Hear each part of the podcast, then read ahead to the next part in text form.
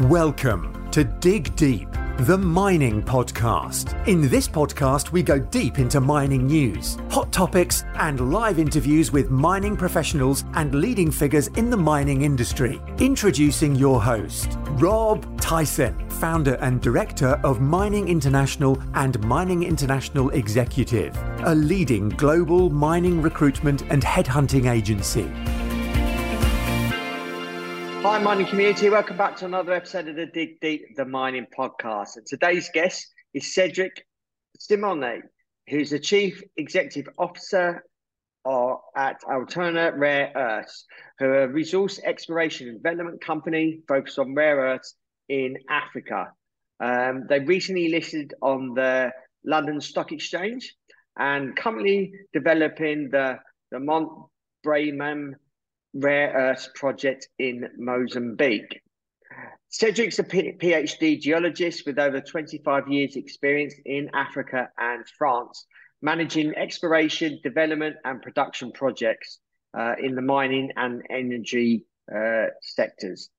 Uh, he's worked in many jurisdictions across Africa um, and in many commodities. And he is here today to give us an overview of Altona Rare Earths uh, what they a little bit more about the company and what they're looking to achieve. So that's welcome Cedric to the podcast. How you doing, Cedric? Uh, I'm good, Robert. Thank you for very much for having me. No worries, and appreciate obviously your time as well. So I wonder if you can um, tell the audience a little bit about yourself, about your career, and about your background. Uh, sure, um, it will be a pleasure. First, uh, I, am uh, actually uh, talking to you from uh, our work site at uh, Monte Muambe in northwest Mozambique. So it's it's very great to do this podcast right from the site where we're working. So um, as you said, I'm a geologist. I hold a PhD in geology and I have a little bit over 25 years experience doing mineral exploration, uh, development, mining, mostly in Africa, uh, especially in the eastern and southern parts of Africa, uh, but also a little bit uh, in, in, France. So I started my career back in 1995 um, after I finished my master's. And I started as a geologist on a ruby mine in a, a national park in uh, Kenya. So it was kind of uh, a dream job, you know, being in the wilderness with other people doing uh, mineral exploration, doing mining in a fantastic environment. Uh, it was really lovely. And as uh, I grew into my career, uh, rapidly I started to do more management than actually uh, uh, geology. And I held a lot of management positions since then. Um, in terms of commodities, I've worked on a wide range of commodities. Uh, that includes gold, that includes uh, uh, colored gemstones, that includes a lot of industrial minerals. Uh, that includes also uh, rare earth elements and other uh, rare metals. Um, I've actually worked on several rare earth projects before in Kenya. We've got some carbonatites there in Kenya with rare earths, including some world-class deposits such as uh, the Mrima uh, carbonatite. And in terms of uh, types of roles, um, I've had quite a lot of variety. So I think I've covered everything from exploration geology, mine geology, whether in open pits or underground. Um, I've done mine management, open pits management, business management of services company, mining operations. Uh, I've worked also on environmental issues.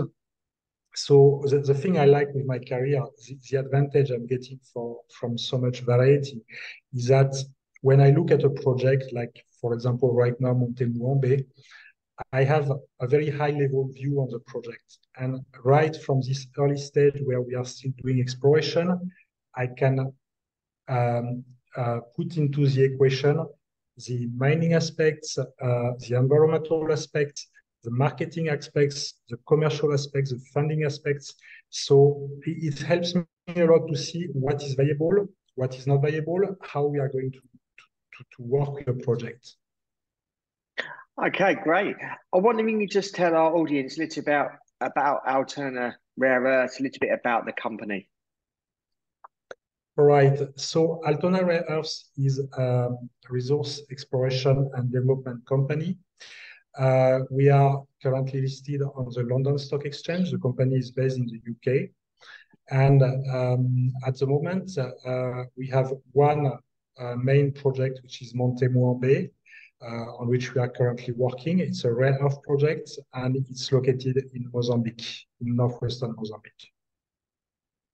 Um, obviously, the company has recently moved from the Aquis to the main market of the London Stock Exchange. What were the reasons behind the move, and what are your expectations?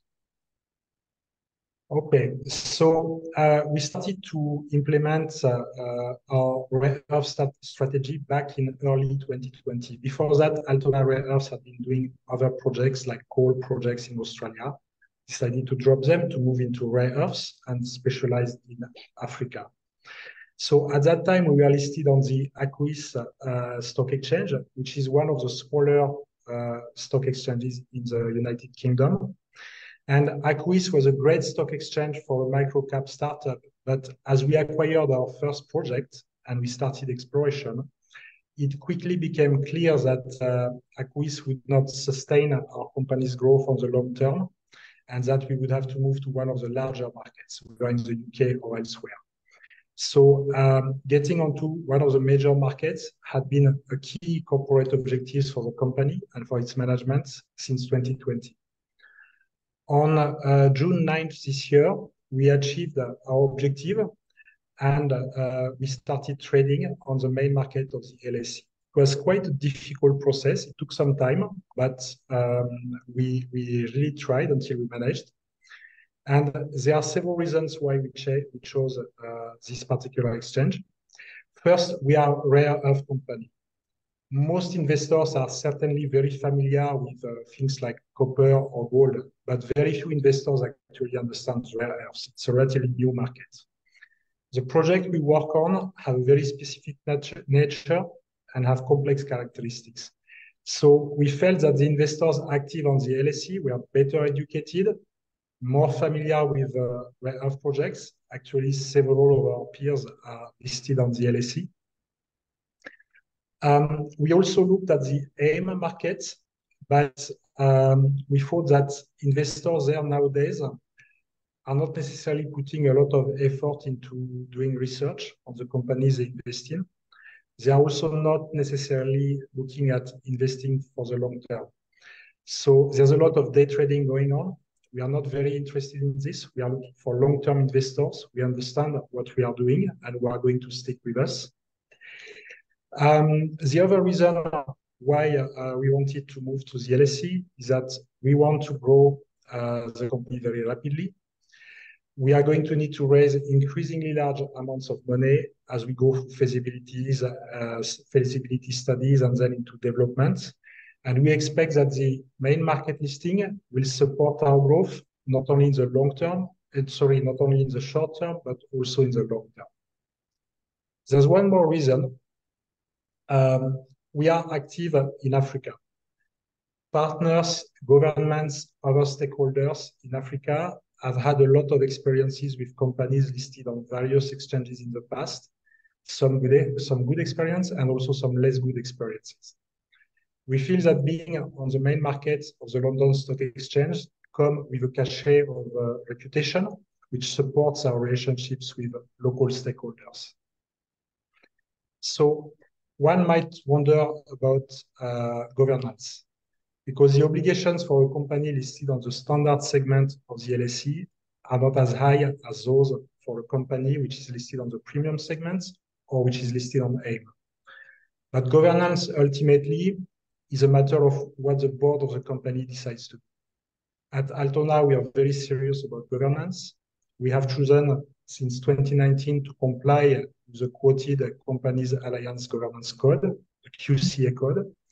And obviously, for all the technical report reporting, we comply with the Australian JORC code, which is one of the major uh, standards in our industry.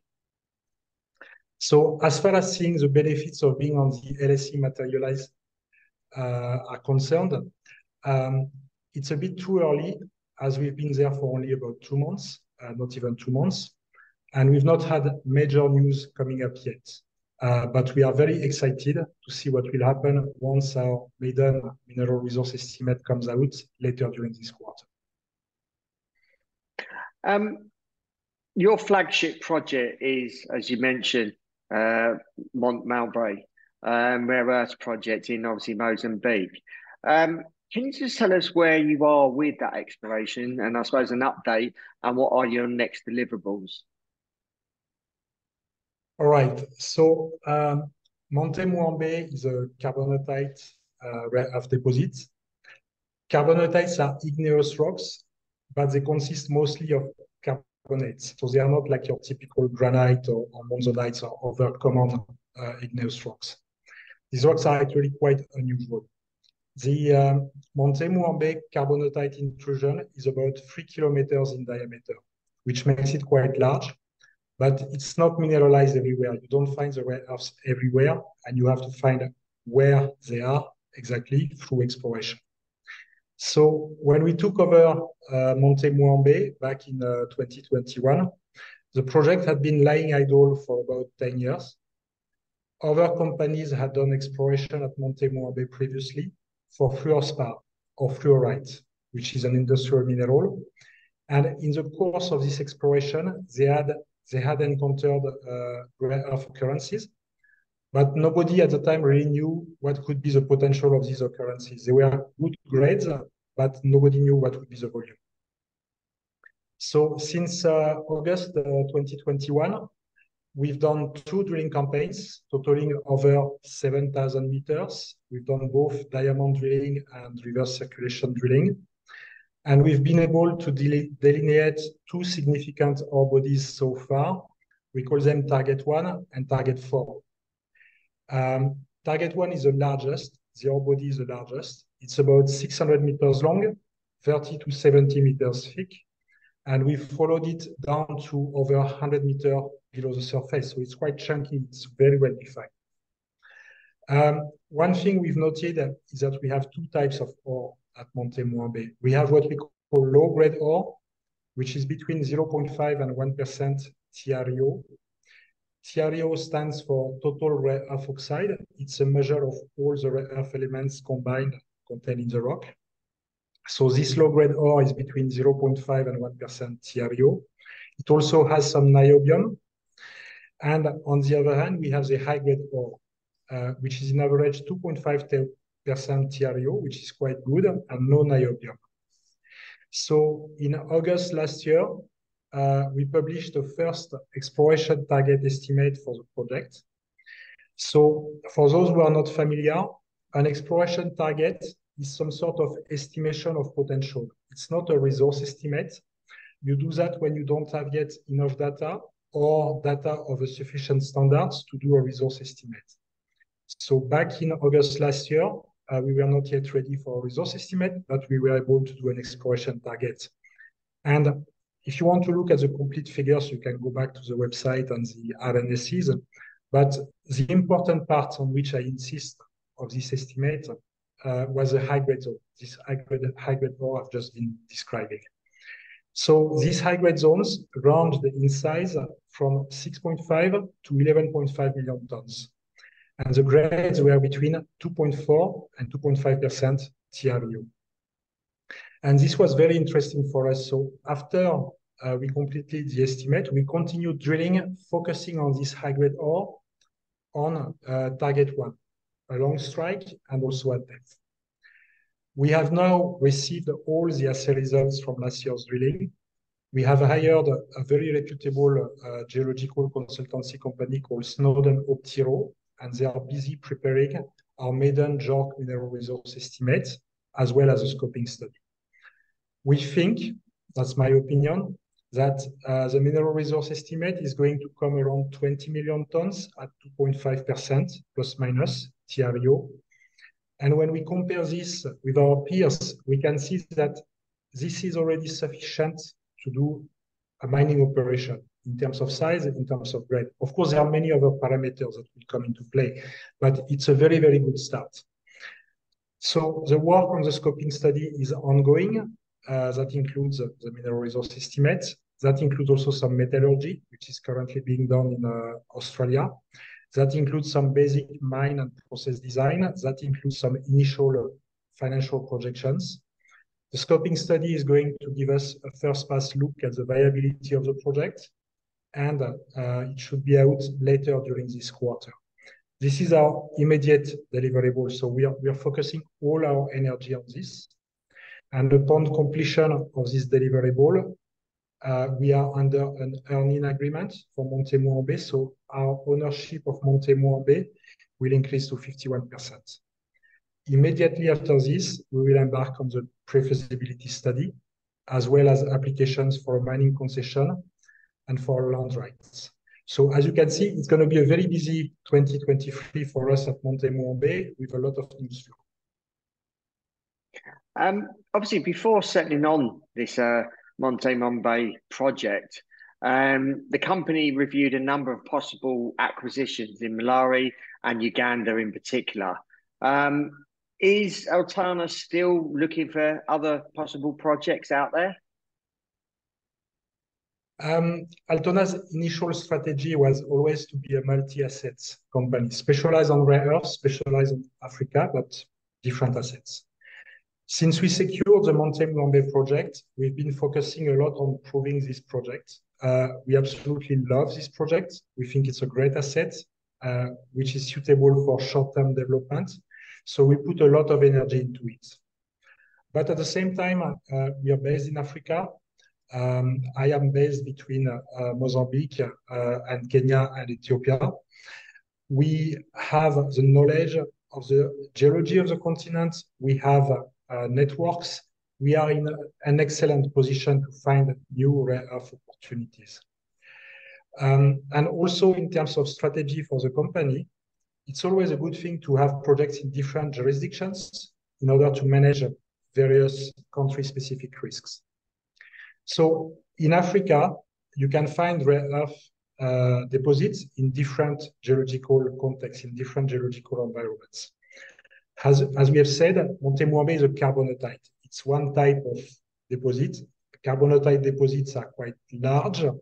They're made of hard rocks, so the processing is a bit complex um, but the grades are high. Then you have other types of deposits like ionic clay deposits. Ionic clay deposits are relatively new. as they have started to be uh, developed in China about 40 years ago. So ionic clay deposits are easier to mine because the you, are just mining the clay at the surface of the ground, but um, the grades are much lower. And then you also have uh, deposits like hydrothermal deposits or vein deposits, which can be relatively small, like small gold veins, but high grade. So um, we have uh, recently identified previously unknown ionic clay deposits through target generation. I can't tell you much more about this today, but we are moving to secure them through license applications and we will continue to regularly assess other opportunities. So the answer is yes. We are definitely looking at other possible projects, but with a focus on projects which would have a shorter timeline to production than Monte Muambe. Um, Altona have obviously been active in Mozambique since uh, mid 2021. Um, how how do you actually rank this jurisdiction in terms of attractiveness for exploration and mining investment? Um, and possibly what difficulties are you encountering? All right. So personally, I've been involved in the mineral and energy industry in Mozambique since uh, 2013. Uh, various types of projects and uh, including some coal bed methane uh, projects, actually also in Tete province. So I've got quite a lot of experience with this country.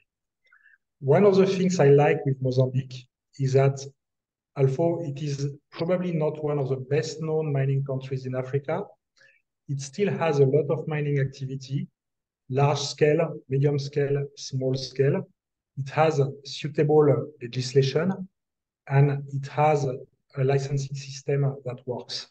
You just need to go online to look at the Mozambique mining cadastre. You will see a lot of licenses there have been issued. So the country issues licenses, which is very important because without a license, you cannot do anything. Um, our project is located in uh, the Tete province. Uh, it's in northwest Mozambique, near the border with Malawi, with Zambia, with Zimbabwe. It's a relatively major mining region of Africa. Uh, just next to where we are, there are four operating coal mines. There is a large um, steel, uh, iron ore and steel project. There are gold mines, there are gemstone mines. There is a lot of activity. And you can find uh, trained resources, you can find equipment suppliers, you can find service suppliers. There is infrastructure, there is access to energy with the Cahora Bassa hydropower uh, plant. So uh, it's, a, it's a good part of Mozambique to, to, to work in. Um, another thing which is quite important for me in Mozambique is that uh, the country tends to issue mining concessions at a rel relatively early stage in the project. This is very useful because it allows uh, investing companies to secure mining rights early without waiting for the last minute. And that helps a lot to de-risk the project. That helps a lot to secure financing for the projects. So it's a very good thing in, uh, in Mozambique. Now, not everything is easy in Mozambique. Uh, there is undeniably a lot of bureaucracy that one has to learn how to navigate. It pays off to have good uh, local partners who are familiar with the operating conditions in the country uh, our partners are extremely supportive. They are business people. They understand how to do business in the Mozambican environment. I must say that so far, uh, we have not encountered many difficulties, so touch wood. Uh, of course, as we go more towards uh, more advanced studies and a mining phase, I'm expecting some will crop up and we will have to uh, to deal with them to to address them. Yeah. Um, rare earth elements are obviously regularly in the headlines nowadays um, and offered often labeled as obviously critical uh, minerals. We hear a lot about the dominance of China, obviously, on this market and them holding a lot of these uh, rare earths. Um, but I take it, obviously, the public are not as familiar with with rare earths and what they're obviously actually used for. So I just wondered if you can just, I suppose, provide a little bit of education around, obviously, more about these rare earths um, and obviously battery metals as well. All right. So rare earth elements, uh, when we talk about rare earth elements, it's actually 17 different elements if you include uh, scandium, yttrium, and promethium. But in real life, promethium is very rare in nature I think the estimate is there is just about 500 or 600 grams naturally occurring on the whole planet Earth. So we can forget about this one. Scandium is absent of uh, at Monte Muambe. So practically at Monte Muambe, we are looking at 15 different elements. That's still a lot. Uh, so each of these elements has got its own chemical characteristics. It's got its own uh, uses in industry. And of course, it's got its own price. If you look at the abundance of rare earth elements in the Earth's crust, uh, they are not actually that rare. And uh, you might have heard that before, but the crustal abundance, abundance of cerium, which is the most, one of the most common rare earths, is actually higher than that of copper. And the crustal abundance of neodymium, which is one of the most important uh, rare earths, is very close to that of copper. So what is actually rare is to find mineral deposits in which the rare earths are sufficient, sufficiently concentrated to allow their extraction in a viable manner, making a profit, obviously. So uh, rare earths have got a very wide range of uses. I've just mentioned cerium. Uh, cerium oxide is used for polishing glass anything that has polished glass, usually you've used uh, cerium oxide. Um, europium terbium, and yttrium are used for uh, the small element in screens that gives a color, red, green, and blue, uh, to the screen. So the screen you are looking at right now has got rare earths in it and will not work without these rare earths. But the main use for the most important use, in my opinion, for rare earths is for permanent magnets. And you've got four of the rare earth elements which are critical for permanent magnets, which we also call the magnet metals. These are neodymium, praseodymium, terbium, and dysprosium. So once you've made magnets, uh, permanent magnets, these magnets in turn are used for a lot of applications. Going back to our electronics, um, the loudspeaker on the on the computer or the phone uses a small permanent magnet. The hard drive on the computer using a small permanent magnet. The, the rare earths are just everywhere. But um, the most important permanent magnets for our future um, are the ones that are used in windmills, in wind turbines, and the ones that are used in drivetrains for electric vehicles. Um, you've mentioned battery metals, battery minerals. So rare earths are not actually battery minerals. Um, rare earths through the magnets are used to produce electricity through wind turbines, and they are used to turn this electricity into motion through motors, electric drivetrains. Battery minerals like lithium, graphite, cobalt are somewhere in the middle to store electricity. So we are at the beginning and the end of the chain. but Battery minerals are in the middle. Um, by volume, permanent magnets represent about 50% of the global rare earth consumption. But by value, it's 95%. Most of the value is for the rare earths used in permanent magnets. And at Monte Muambe, these magnet metals are present, especially neodymium and praseodymium. And if you look at the current um, price of these elements, and if you look at uh, the grade uh, that we already have from the samples we've analyzed, about 90% of the contained metal value is for the magnet metals at Monte Muambe. The other rare earth elements represent just 10%. So currently, about 13% um, of the rare earth magnets are used in electric vehicles and 10% in wind turbine. The rest is used in all other applications for permanent magnets, uh, robots, uh, I mean, name it, anywhere where there is a magnet. But these two particular markets, electric vehicles and wind turbines, are going to be the main growth driver for the magnet rare earths for the next 20 years. All the uh, consultants who work on, on doing forecasts on consumption agree about this. The market for rare earths is expected to increase fivefold by 2040. And this is due mostly to the world's transition to green energy, which is not going anywhere.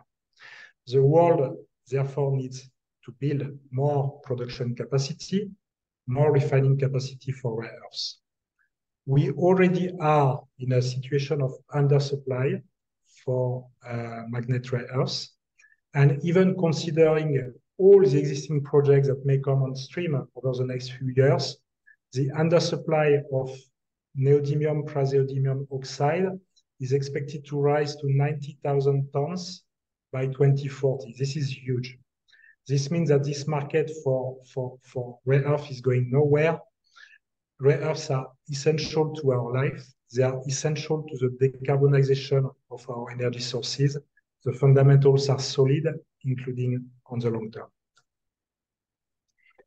Um, amid the, the recent rush towards critical uh, minerals in Africa, um, several, jurisdictions recently banned exports of raw ore uh, in a bid to force more trans transformation and value added in country. Um, in your opinion, what is required to make more uh, more value uh, addition happening in Africa and in Mozambique in particular? Right. I'm sure you have in mind the recent proposals to ban uh, exports of raw ore uh, from countries like Namibia and Zimbabwe, uh, especially with respect to lithium. Such proposals are not new. Uh, every time there is a rush towards a mineral commodity, and even when there is not, African governments legitimately want to see how their minerals can benefit as much as possible their countries uh, and their people. The problem is that export bans have been tried before, and they've never really actually translated into the development of a transformation industry in country. So, in my opinion, they are very counterproductive. I'm a great believer in the necessity of doing more value added, but it's not easy. It's a step by step process. It will take time. Um, what is required on the side of investors, I believe, is to consider this possibility from the earliest possible stage of the project so that if the characteristics of the project allow it, value addition transformation can be integrated in feasibility studies. We should, we should not just discard the idea just because we think it's too difficult or, or not possible. We should look into it. And this is what we are doing at Altona. Uh, we are already looking at the possibility of doing some rare earth separation and refining in Mozambique, not to ship out a concentrate. And we are looking at that right from the stage of the scoping study, which increases our chances of success. If we are doing all our studies and then waiting to have a DFS to start thinking, oh, what about value addition? It's not going to work very well. So we are, we are looking at it right from this stage of the scoping study. But at the end of the day, uh, it's the technical and financial specifications of a project, especially the costs, that are going to determine how much value addition can be done in country.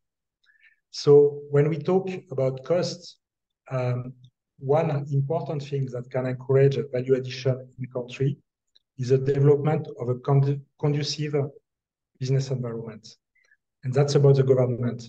So I'm not necessarily talking about tax incentives, which is the first thing people have in mind. I'm talking about just removing the hurdles. If African governments can remove hurdles that go into the way of doing value addition, it will make it a lot easier. We've talked before about bureaucracy. In Mozambique, that is an issue. Simplifying business processes, making them shorter, takes less time. This will help a lot. Of course, uh, you can look at other ways of improving the business environment, like improving infrastructures, improving access to energy, to water, and so on. So um, this, on the part of the governments, requires consultation because governments are not necessarily familiar with what investors need. It requires engagement with the people who are actually going to make investment decisions and to implement these projects. In Mozambique, that means talking to the uh, Association of Mining Geologists in Mozambique. That means talking to the uh, Chamber of Mines of Mozambique, which has recently became become more and more active, which has kind of uh, revived its activities. And I believe this will be very productive a lot more productive than, than banning exports of minerals. And lastly, what's the outlook for the remainder of the year for the company? Yeah, so uh, as I've said, we, we, are looking at a very, very busy year. Um, we uh, are currently focused on our mineral resource estimate, our scoping study. This is going to put officially on the table what is the potential of this project. We believe in it, but we'll have the reports uh, to show it.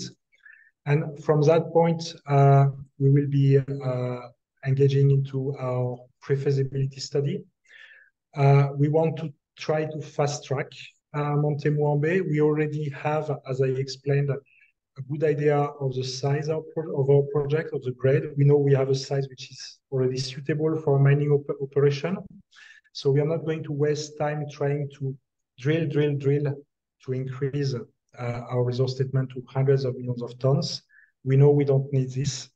We need to focus on, uh, on uh, development.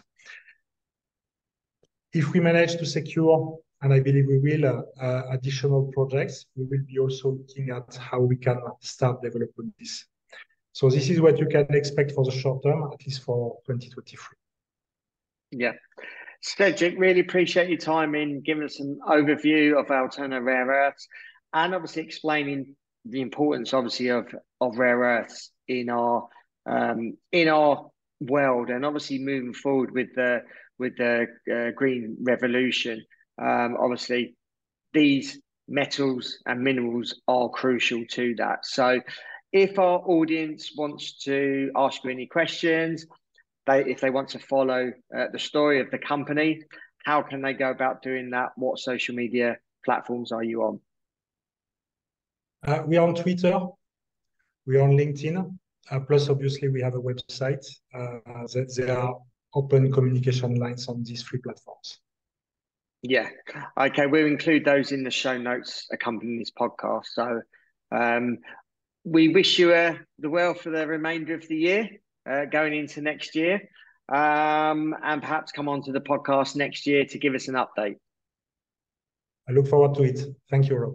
No, no worries. Um, audience, hope you uh, enjoyed that episode. Obviously, Cedric pointed out the importance of, obviously, uh, these rare earths. Um, there's not too many companies and operations out there at the moment, um, so it's crucial, crucial that we get some uh, understanding and knowledge around uh, this uh, these rare earths, because it's obviously gonna be with us now and for many years into the future. So I appreciate your continued support. Please keep sharing these episodes around around the world to friend, to obviously people within the industry, um, but also people outside of the industry. So they get so they get an understanding of what mining is about and um, obviously all the good things that we do, but also the critical nature of what we do and what is needed for uh, mankind in us moving and evolving forward. So appreciate your time. Thank you for listening, and until next time, happy mining. Thank you for listening. Remember to reach out to Rob via the show notes, and be sure to subscribe and leave a review. Until next time, happy mining, helping each other to improve the mining industry.